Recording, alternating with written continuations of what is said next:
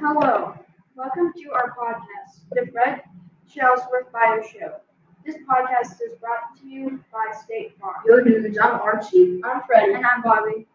Today we'll be, we will be talking about Fred Shuttlesworth.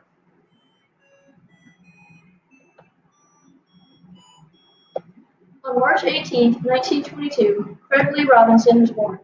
Fred was a pastor at a Baptist church in Birmingham, Alabama. He was also a member, membership chairman of the N double A C P. After it was shut down, Fred Shuttlesworth and Ed Gardner founded the Alabama Christian Movement for Human Rights.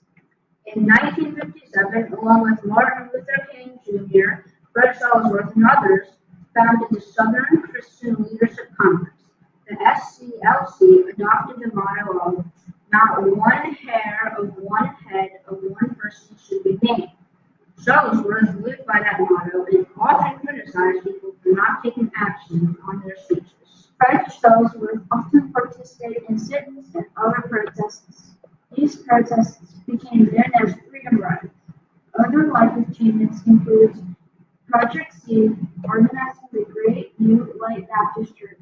He was also the civil rights leader who survived beatings and bombings until he died at age eighty-nine. Fun facts. Fred Shuttlesworth survived two bombings, dozens of arrests, and a number of police beatings that left him hospitalized. He had a major part in two major pieces of the civil rights legislation.